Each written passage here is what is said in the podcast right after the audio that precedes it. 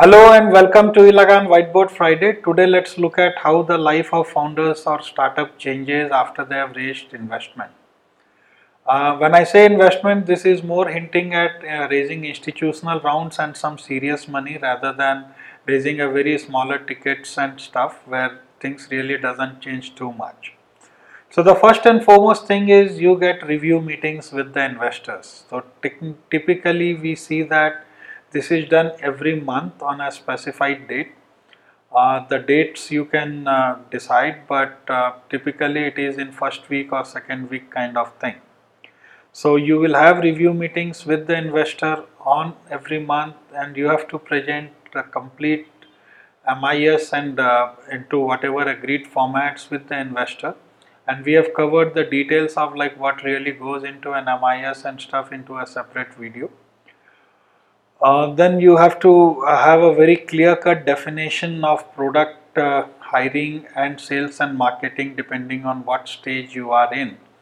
Otherwise, things could go hazy. So, the idea is what investors try to look is to manage the company as much professionally as possible and to avoid any kind of risk factors because the more you are clear into your approach, you would have a much more clearer and sharper focus to go go after those goals.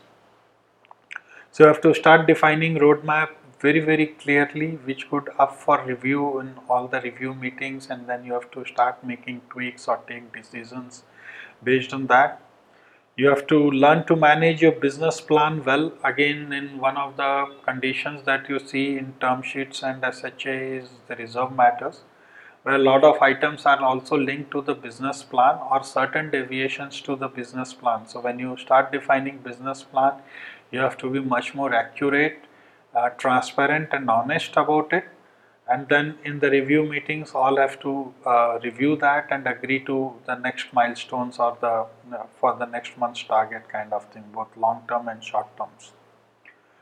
You should also, as you start raising, uh, as you have raised some money, um, you should it's a it's also a good time that you can start setting up your unique culture within the organization because startups are known for their innovative cultures and that's one of the great way of attracting great talent. So if you have a great culture probably you could also attract great talent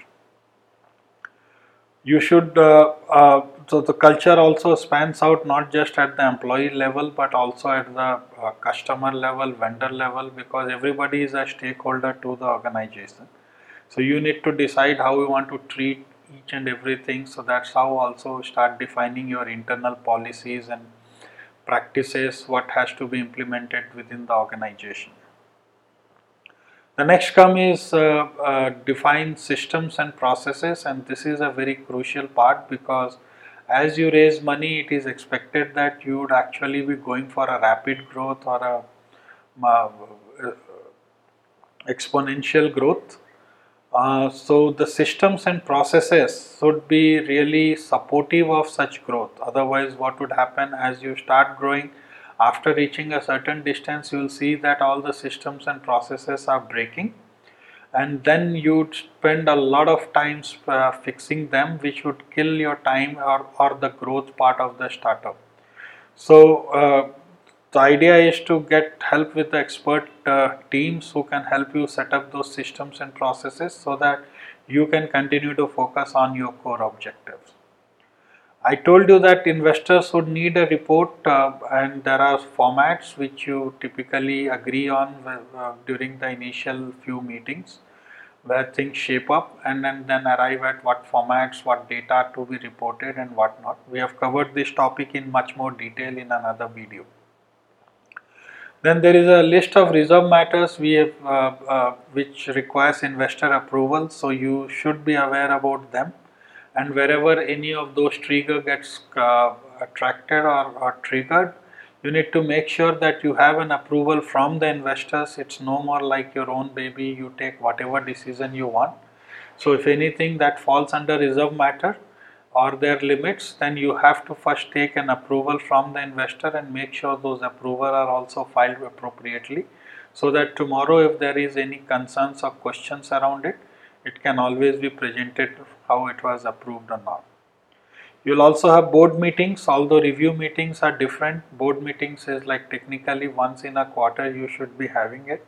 So in that again investors would also be present or their representative director.